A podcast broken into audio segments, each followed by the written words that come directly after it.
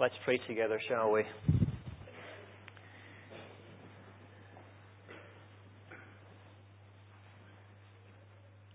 Our Father, whenever we opened your word, we're never quite sure what you're going to do. Lord, our lives could be transformed this morning. Our stale experience could be transformed and renewed today.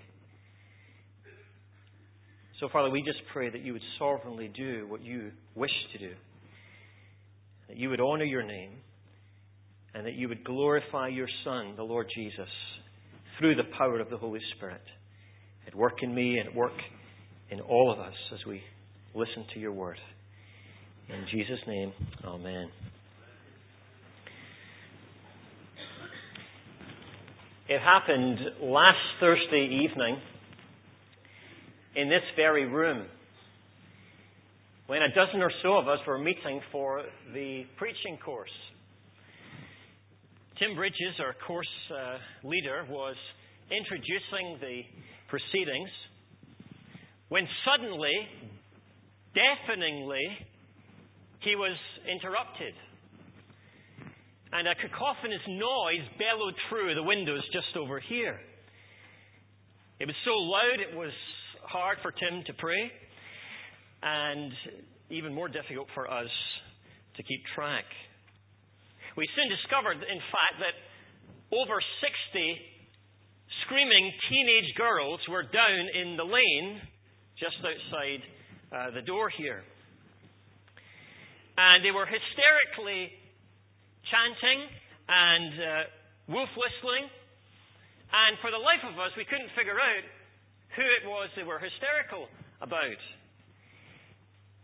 It was either for Tim Bridges, and he is a pretty good looking guy, uh, fair play, uh, or it was uh, Ian Balfour and the History and Theology Forum who were meeting down in the lounge. But we were rather befuddled. And it was only the next morning when I learned the reason for this particular uh, challenge that we had. Partly, on the Thursday evening, a popular boy band was making a guest appearance in the HMV Music Store, round in Princes Street.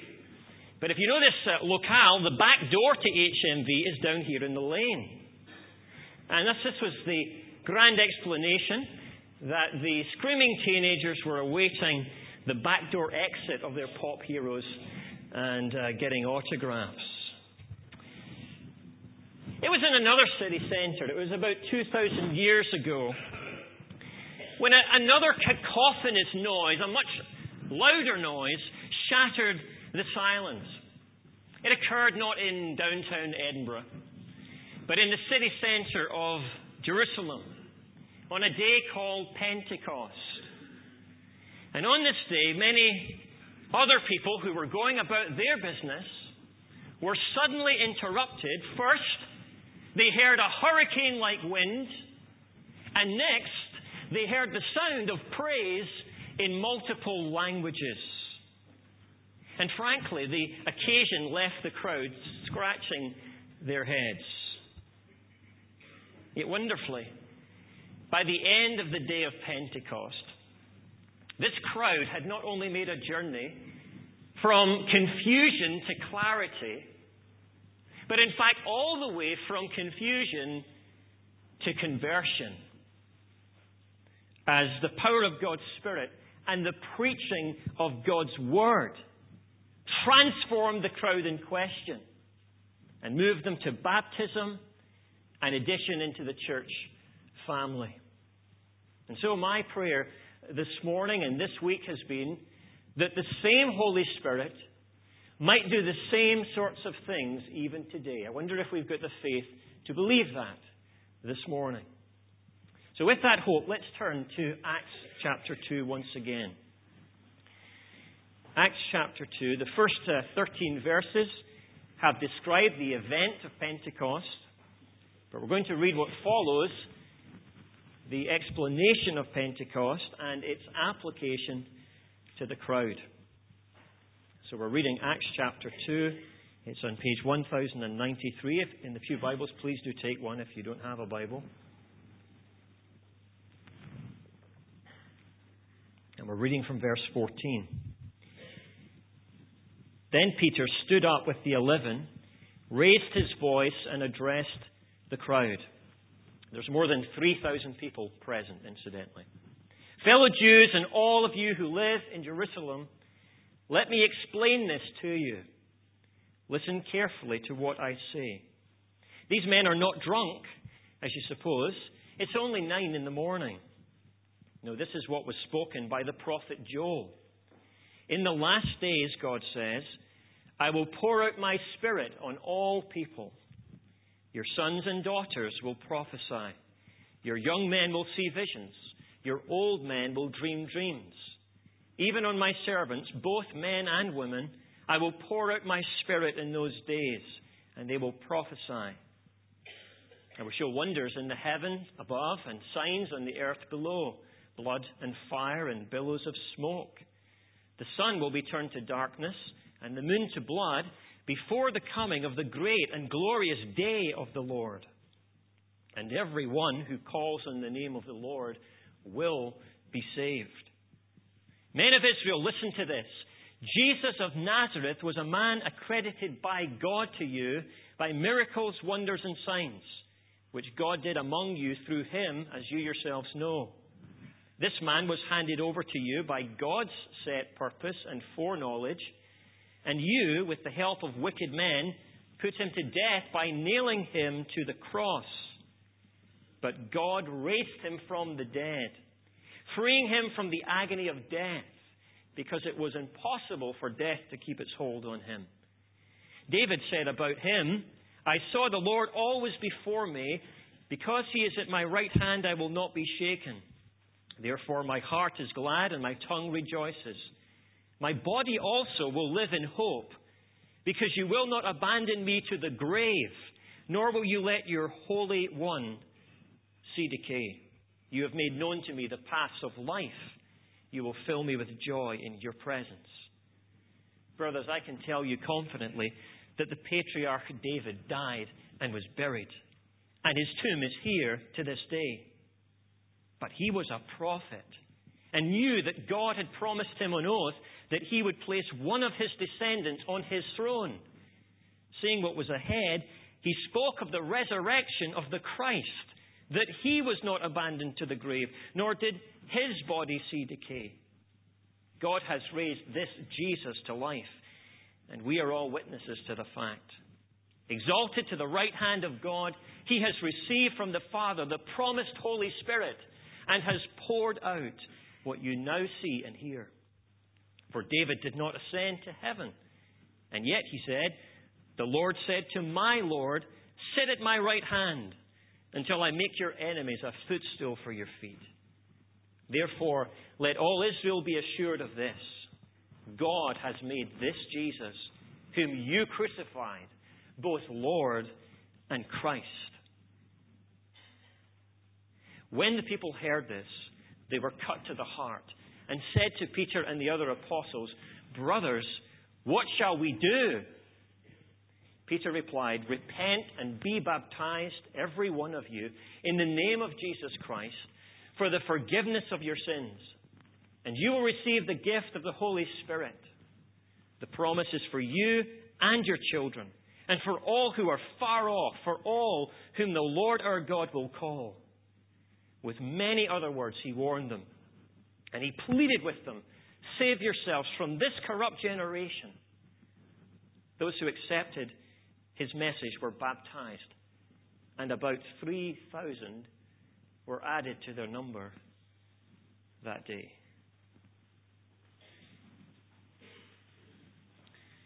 Although the events on the day of Pentecost were in many respects chaotic, nevertheless, the reporting of the events of Pentecost by Luke is not.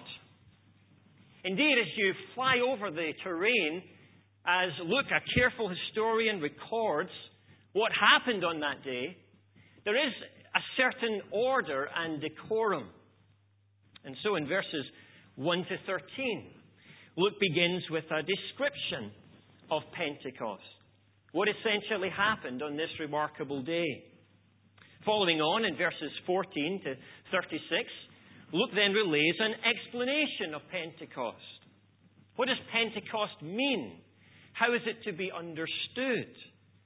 And then, lastly, having described it and explained it, through the challenge of the Apostle Peter, Luke applies Pentecost to our lives and shows us its ongoing significance today. That's in verses 37 to 41. And so we're going to follow this outline this morning, and I trust you do still have your Bible open before you. And with no further waggling in the tee, let's strike the ball down the first fairway. Pentecost described. You see in verses 1 to 13 uh, a very simple retelling of the event, the main event of Pentecost. It's descriptive. In verse 1, it, there's the backdrop to the play, and we're provided with the setting for the drama. We learn, first of all, the time that this was the day of Pentecost. And in this respect, we're joining the thronging cl- crowds who are attending the second of three annual feasts in Israel. Passover uh, uh, was the first of these, and 50 days after Passover was Pentecost. That's literally what Pentecost means. It means 50th, because it was 50 days after Passover Friday. And it was here at Pentecost that there was an opportunity for Jews to gather, not only from all over Israel, but from all over the then known world. And what was it that they came to celebrate at Pentecost? On the one hand, Pentecost was a, a celebration of the harvest's first fruits. Fell in the month of May, and it was the time when the nation rejoiced as it witnessed the first fruits of grain harvest. And so they gathered together to thank the Lord for what had been produced. But additionally, Pentecost had also become associated with the giving of the law. You remember Moses and the giving of the Ten Commandments at Sinai. Well, this had been attached also to Pentecost. And so, as the pilgrims uh, came literally uphill towards Zion, towards Jerusalem, it would have been these two things that would have been on their mind the harvest and the law of God. And isn't it wonderfully ironic in hindsight? Isn't it ironic that with these associations, the Spirit of God should come on Pentecost? That on the day when Israel celebrated the first fruits of harvest, that this should be the day of the first fruits of the gospel harvest 3,000 souls reaped. And that on this day, when the Jews celebrated the giving of the law, which they couldn't keep, God would pour out His Spirit upon the church. The time is Pentecost. It's given specifically for us. And yet, Luke further uh, paints the backdrop, the tapestry. And interestingly, he also gives us the place, but in general terms. We're simply told that all the believers were together in one place. Probably the 120 who have been meeting constantly for prayer since the ascension of Jesus. And scholars have argued, as they do, uh, about what was this place. Was it the upper room where Jesus had appeared to his disciples? Or was it simply some room within the temple precincts where the disciples frequently met for prayer? Well, we cannot be sure.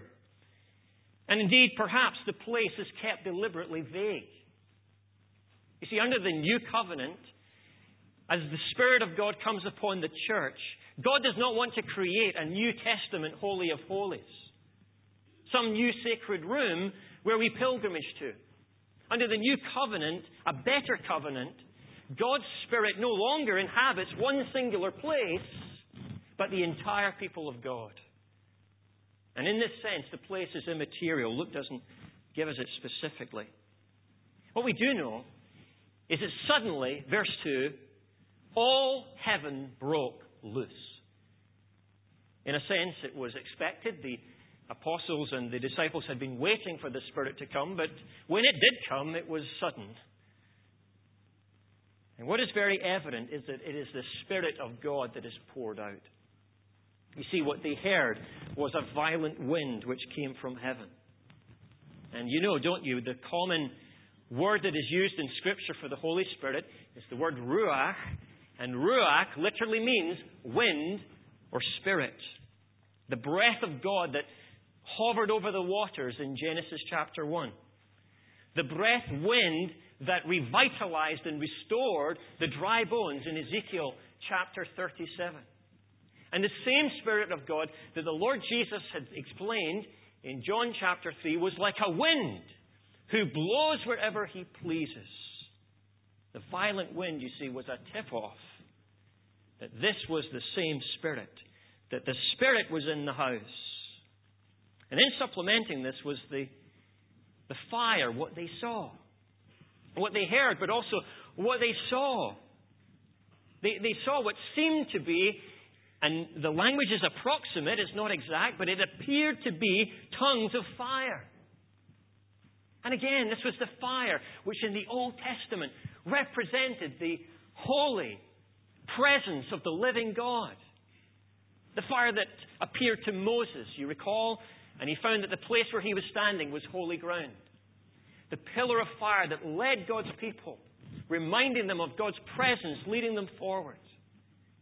And here is God's presence appearing among them. And what is very significant, do not miss this, is that the fire separates out and settles on every disciple.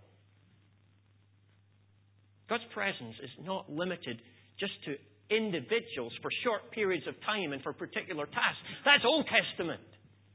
In the New Testament, under the New Covenant, the Spirit is poured out upon all who believe in the Lord Jesus Christ.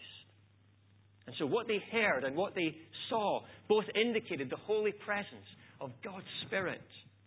And then, so that there's no doubt, notice also what they said. As Robert was reminding us, they began to speak in other tongues. And now it gets very explicit as the Spirit of God enabled them. Again, you just read through the Old Testament, you'll find occasions where the Spirit fell on individuals and they began to speak with ecstatic utterance. And this is another telltale sign that the Spirit has arrived. You see, all of this points to the Spirit. It's easy to miss the significance of the symbols. And you know, it just strikes me that the Lord Jesus Christ was so gracious that He gave these disciples no less than three signs to make sure they didn't miss what was going on. So that they wouldn't miss the person of the Holy Spirit and they wouldn't miss the point. This was the Holy Spirit who had been promised in Acts 1, verse 4. And no wonder they praised God. It Must have been way cool, as they say, to not only open their mouth and praise God, but suddenly find they could do it in Italian and uh, all sorts of other languages that they'd never learned, as the Spirit enabled them, of course. And as Robert said, a, a sign and a symbol that God's gospel and God's Spirit is for everyone, irrespective of race and background and culture. Now, this, of course, is only clear to the disciples who are present.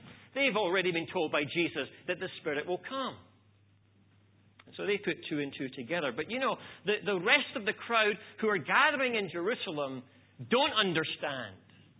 They don't understand what's happening. And so Luke reports from verse 5 something of the shock wave which reverberates around Jerusalem. That people heard the violent wind and they heard the praising of God in their native languages. Of course, they didn't see the tongues of fire. But they heard these two things and they gathered together, and there was much confusion among them. As groups from no less than 15 nations, we're told, were utterly amazed, bewildered, and full of questions. And not least, how did these uneducated Galileans get an education? When did they have time when they left school early and uh, were helping their father with the nets to learn all these languages? These are uneducated, backwater folks. And so, knowing that something very strange was happening, they asked, What does this mean? Among others, there was mocking as well, some derision. It's a common defense, isn't it, to simply poke fun at what you don't understand. They must be drunk, some suggest. But the clever comment is soon, soon easily refuted. It's only 9 in the morning, and Jews fasted on feast days like Pentecost till 10 a.m., and so this was utterly ridiculous, as Peter points out. And instead, the Apostle Peter, who is in a sense the leader of the apostles, stands up now to explain the real situation. And so from Pentecost described, we move next to Pentecost explained. And it's really a remarkable thing, isn't it, that Peter, the coward of five weeks earlier, the denier of the Lord Jesus Christ before one servant girl, now stands up before thousands, the same crowd, many of them who had crucified Christ, and gets in their face and tells them the truth of the gospel. If ever there was evidence of the power of the Holy Spirit to help us be witnesses, Peter is that evidence. And moreover, when you consider too that this, as far as we know, was Peter's first sermon. It was his first, it was in many ways his best, and it was certainly his most fruitful. Once again, this points to the work of the Spirit of God. And this indeed is where Peter begins. He begins by explaining that the Holy Spirit is the immediate cause. And to prove this, Peter points to the Scriptures. Bearing in mind that Peter is talking to a Jewish audience here, he goes to the Jewish Scriptures, of course. And he says, in effect, that Scripture points to Pentecost. Don't you know your Bible, says Peter? Joel chapter 2. What does it say there? In the last days, God says, I will pour out my Spirit. And what Peter is saying is that this that you see is that that was promised in the pages of Scripture. The universal outpouring of God's Spirit, not just on some people, but on all flesh men and women, sons and daughters, young and old. And this, Joel had said, would usher in the beginning of what he called the last days. The last days is the final period of human history. It's a period which dawned with the outpouring of the Spirit on the day of Pentecost. And if you look to the end of the Joel quote, you maybe wonder how that relates. That's the dusk, if you like, of the last days. These are the signs immediately before the end. And, and by the way, these are the days in which we live today. We live in these last days when the Spirit has been poured out upon the church. And these are therefore days of Spirit empowered opportunity. Notice verse 21 in the quote When all who call in the name of the Lord will be saved. The age of the Spirit is an age of salvation.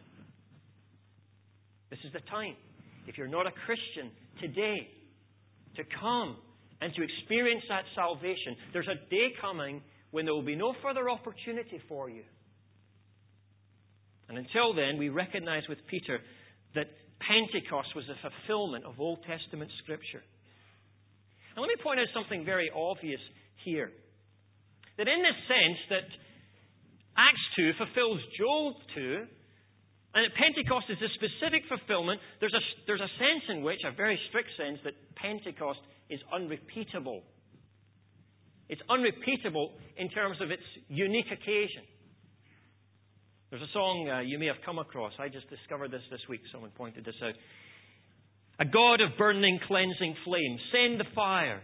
Your blood bought gift today we claim. Send the fire today. Look down and see this waiting host and send the promised Holy Ghost. We need another Pentecost. Send the fire today. Dear friends, we don't need another Pentecost. I think that's completely inaccurate. I think I know what is intended by it, but we don't need another Pentecost. Pentecost was the fulfillment of Joel chapter 2. It is the decisive outpouring of the Spirit upon God's church. And even as you read through the rest of the book of Acts, you find that while there are many fillings with the Holy Spirit, and that happens repeatedly, there is no other baptism in the Holy Spirit as Jesus talked about in chapter 1. In the biblical context, this is a one off event which ushered in the last days, and it is tied in with the life, the death, the resurrection, and the ascension of the Lord Jesus Christ, and is unrepeatable as Jesus' death, resurrection, and ascension. Now, of course, we know, and Peter quoted this from Ephesians 5, that we are commanded to be filled with the Holy Spirit. But the church doesn't need another Pentecost. It needs a revival of God's Spirit's work within us. He's already among us. Scripture, Peter says, points to Pentecost, the unique event. And then he, he adds to this something I think terribly surprising. He then says that Pentecost points to Jesus. Scripture points to Pentecost, and Pentecost points to Jesus. Isn't this the most surprising fact about the day of Pentecost? The Pentecost sermon was not about the Holy Spirit.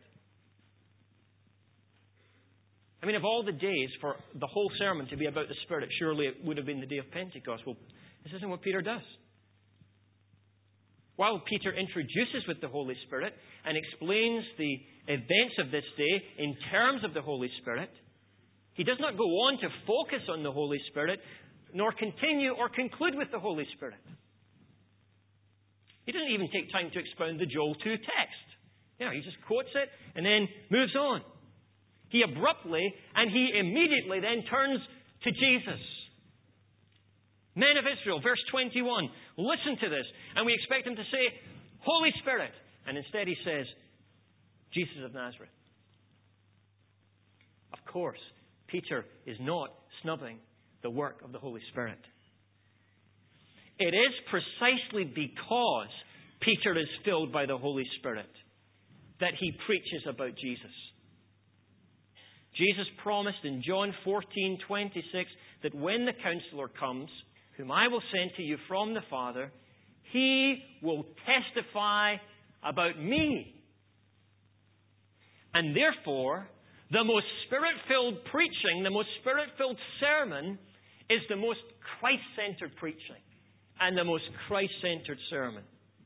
The Spirit is honored when the Son is glorified in the preaching of the gospel. That's what the Spirit comes to do. And so Peter, carried along by the Holy Spirit, turns and testifies to the work of Jesus. He recaps in uh, verses 22 to 35 Jesus' earthly and then heavenly ministry. And you notice the emphasis in this. He's really saying here that God has rubber stamped and approved Jesus' ministry. During Jesus' life, he was a man accredited by God through miracles, wonders, and signs, verse 22. In referencing Jesus' death, God purposed it and foreknew it, verse 23, even although evil men did it. And then Jesus' resurrection, again in fulfillment of Scripture, Psalm 16, God raised him from the dead. What is the emphasis here? It is that God has approved Jesus' ministry. God has been working through Jesus. And then we get to the climax of it. As is appropriate to this context, for Peter adds that Jesus continues to work today. Jesus' ascension and enthronement have led to the outpouring of the Spirit. Verse 32 Exalted to the right hand of God, he has received from the Father the promised Holy Spirit. So there's a Trinitarian thing going on here. The Father gives the Spirit to the Son, and then the Son takes the Spirit and pours it out, and he has poured out what you now see and hear. In other words, the Spirit comes in power because the Son, Jesus, sends the Spirit. That's why Pentecost is about Jesus. Because Jesus sent down the Spirit. There's a deep sense in which the events of Pentecost point more to Christ than to the Spirit. The sermon is focused upon Jesus. And the agent of Pentecost is the Lord Jesus who pours down the Spirit. And of course, this therefore has implications for the person of Jesus.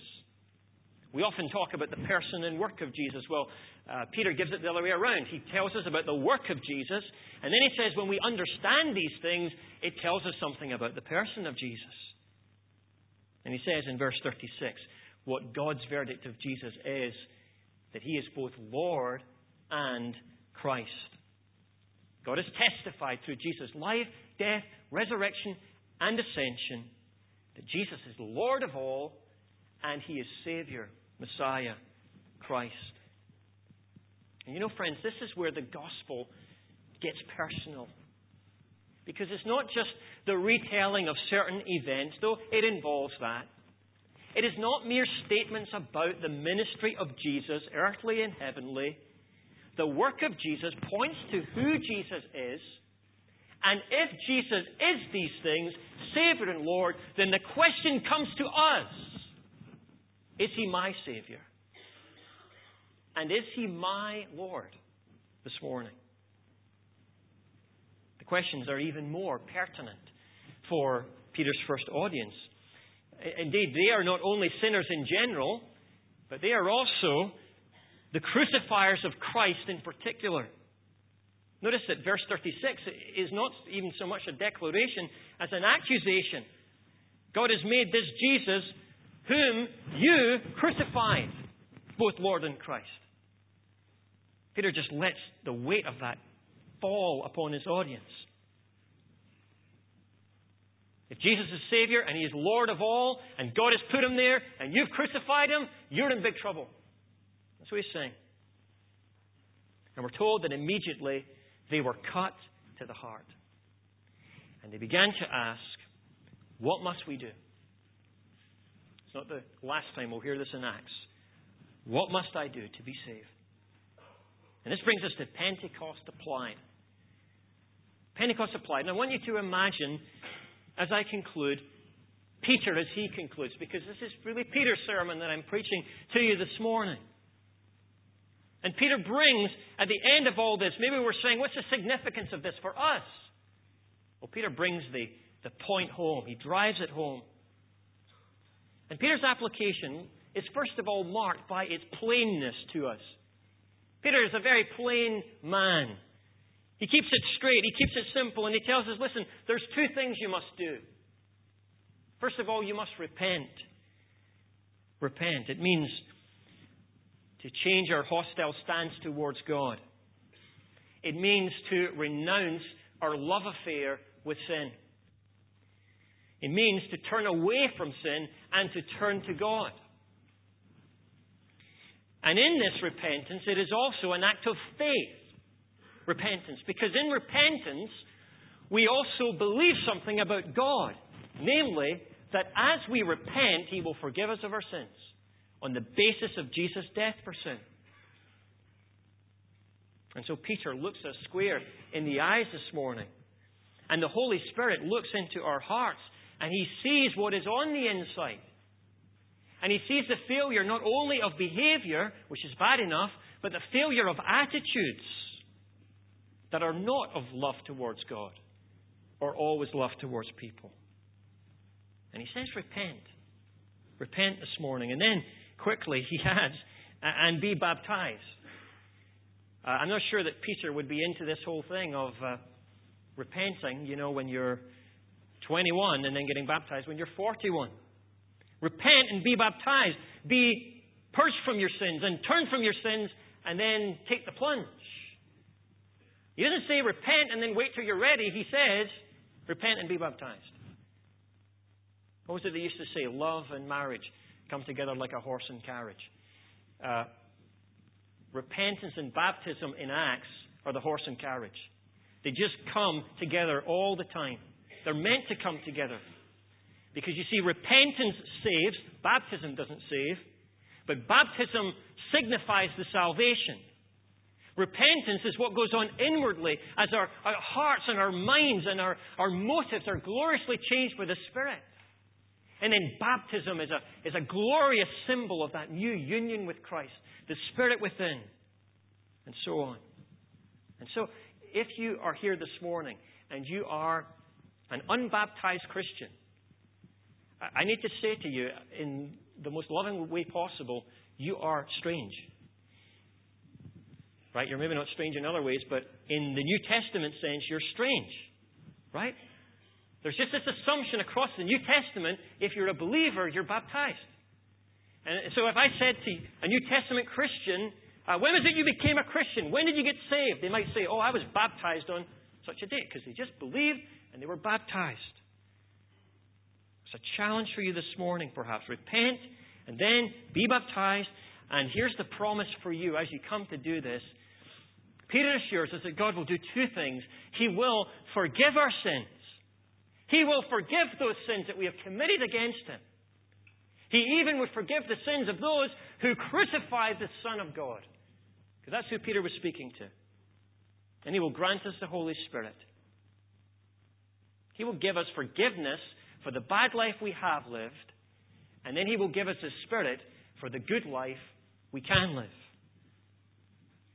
At the moment of conversion, and we don't need to go and find that room. We, we, we don't need to wait for the Spirit to come. What we need to do is repent. And at that moment, we become part of the baptized church, and we become baptized in the Holy Spirit Christians. It's wonderful. You're trusting in Jesus comes with assurances this morning. And so, Peter would, would invite you out.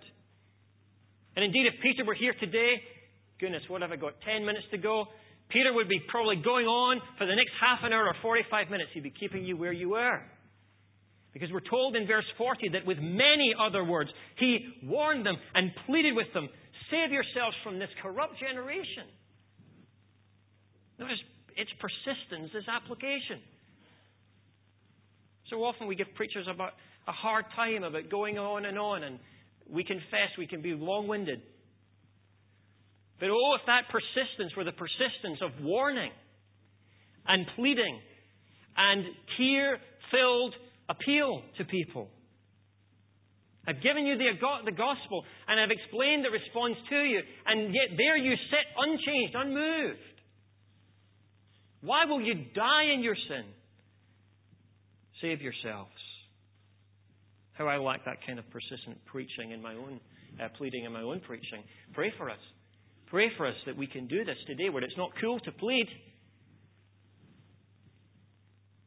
And so often in our evangelism too, I wonder, are we too cool about it? You know, we, we get across the two ways to live outline, and that's us.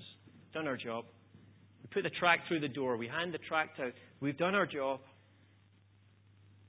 People today, they don't like scolding. We know that. But there's a difference between scolding and pleading. Scolding brings tears to their eyes and maybe anger to their hearts, and pleading brings tears to our eyes. And it's hard to argue with someone who's pleading compassionately for your soul. And some of you here this morning,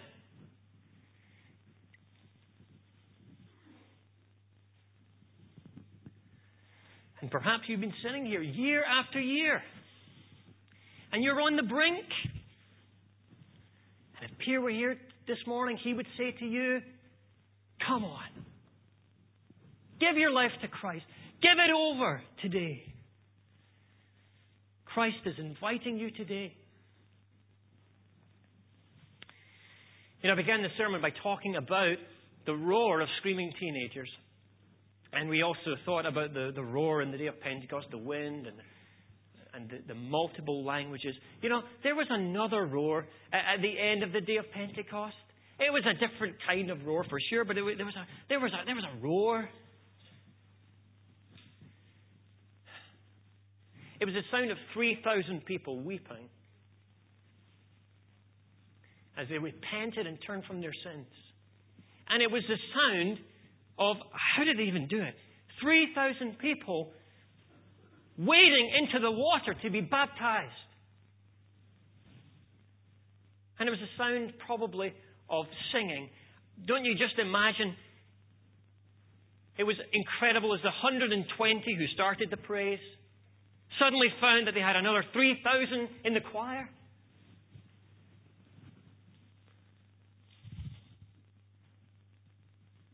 That could be a roar that we could know in this place and in this church. Because we have the same Spirit at work. We have the same gospel. We live in the same days. May God grant this morning that this year, our 200th anniversary year, we might know more of this. Repentance. Have you repented? Baptism. If you've repented, are you baptized? Addition. If you've repented and are baptized, have you been added to the church? Are you committed to be part of this distinctive group of people? And if so, maybe God will give us something of the boldness and the heart of Peter as we're filled with His Spirit to be His witnesses, weak as we are. Let us pray.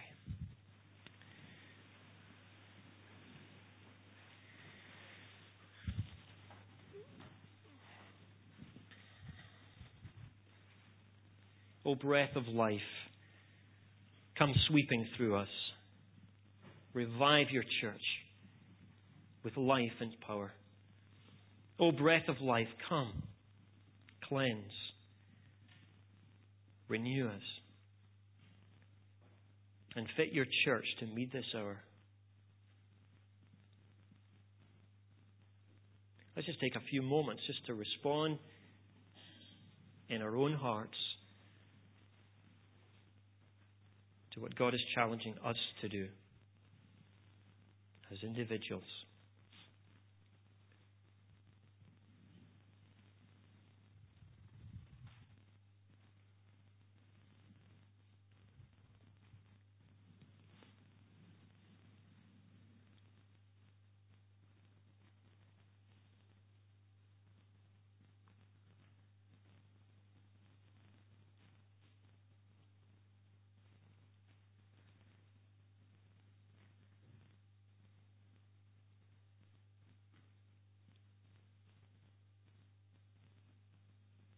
Not by might, not by power, but by my Spirit, says the Lord. Thank you, God, that as we turn to you, you have the power to change us, to renew us, to cleanse us. And thank you, Lord, for new commitments made today. Help us now to be bold, Lord, in taking a stand like Peter for you. And we ask these things in Jesus' name. Amen.